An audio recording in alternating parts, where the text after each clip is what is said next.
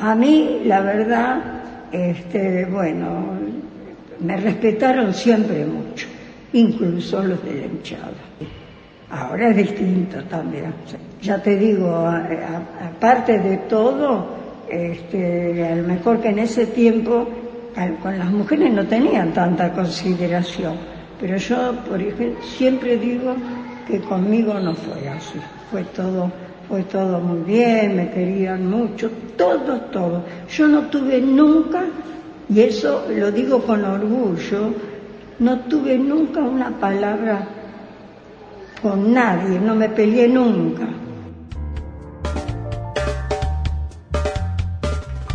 Estás escuchando Las Voces de Atlanta, el programa institucional del Club de tus Amores. Bienvenidos a todos y todas. Estamos en otro episodio de Voces de Atlanta en el nuevo formato podcast. En esta oportunidad les queremos contar la iniciativa que tuvo el club para conmemorar el 8 de marzo, Día Internacional de la Mujer, donde junto con la Subcomisión de Género, Diversidad e Inclusión, los delegados de futsal femenino y la Alta Bohemia, se organizó un torneo relámpago de futsal femenino al cual se lo llamó Copa Nelly, en representación de nuestra querida Bohemia Nelly Falcone. El nombre surgió a partir de la subcomisión y a raíz de esta elección nos juntamos con Nelly para charlar con ella de su largo recorrido en el club. En octubre del año pasado hizo 33 años o sea que este año, si Dios quiere llega octubre, llegamos, este, va a ser 34. Este, para mí fue todo Atlanta, porque yo estuve mucho, mucho sola en tiempos muy difíciles, no como ahora. Todo se hacía manual, o sea que venía una persona a inscribirse y yo tenía que, que eh, escribirla, como socio, yo le hacía el, car el carné, les todo, todo era, todo pasaba por mi mano, porque aparte estaba yo solamente. Así que bueno, y yo, claro, lo empecé de a poquito, pero empecé a quererlo, Atlanta, y bueno, y así es que estoy, y, y que me quieren también mucho, y por eso estoy muy, muy contenta, muy orgullosa de, pensar que todos me quieren tanto y que se alegran cuando yo estoy este, viniendo y todo eso. Por otro lado, estuvimos conversando con Andrés Lobos, delegado del club, que nos contó cómo fue la sinergia entre las diferentes áreas para formar este torneo. Desde el Club Atlético Atlanta se tomó la iniciativa de visibilizar los problemas que acechan a la mujer, los problemas modernos, y se tomó bueno, la iniciativa de realizar un torneo relámpago de futsal femenino, el cual estuvo a cargo de la subcomisión de género y de la delegación de futsal femenino, en la cual también acompañó la Alta Bohemia en la organización. Le preguntamos a Andrés cuál era la finalidad de este torneo. Entendemos que se armó en conmemoración del Día Internacional de la Mujer, pero queríamos preguntarle qué es lo que querían impulsar a través del mismo. El objetivo principal era la visibilización de los problemas eh, modernos que acechan a la mujer.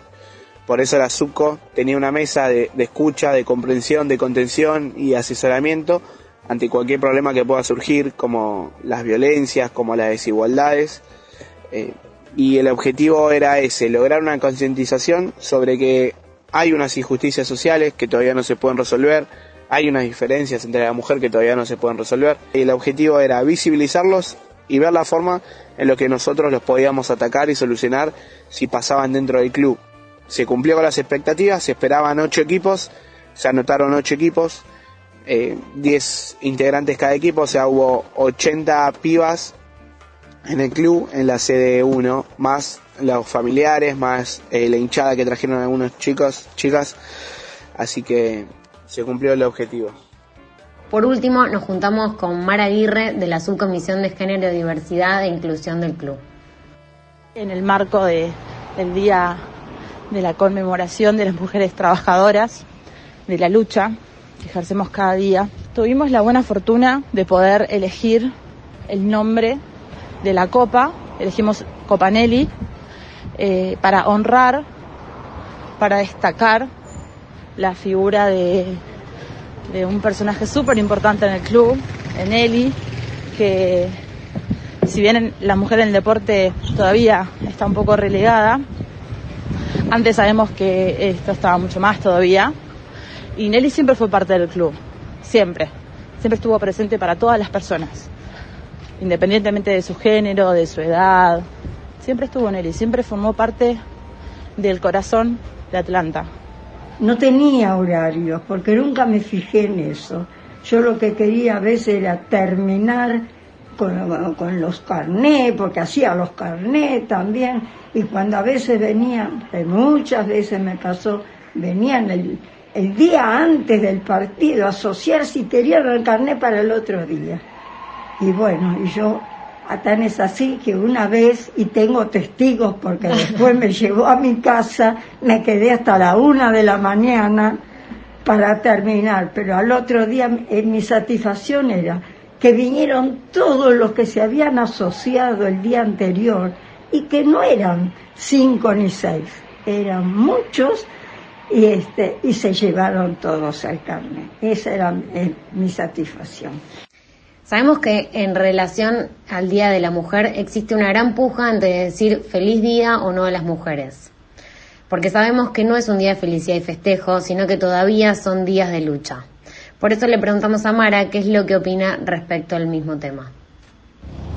Sabemos que hay mucho debate alrededor de si decimos feliz día o no.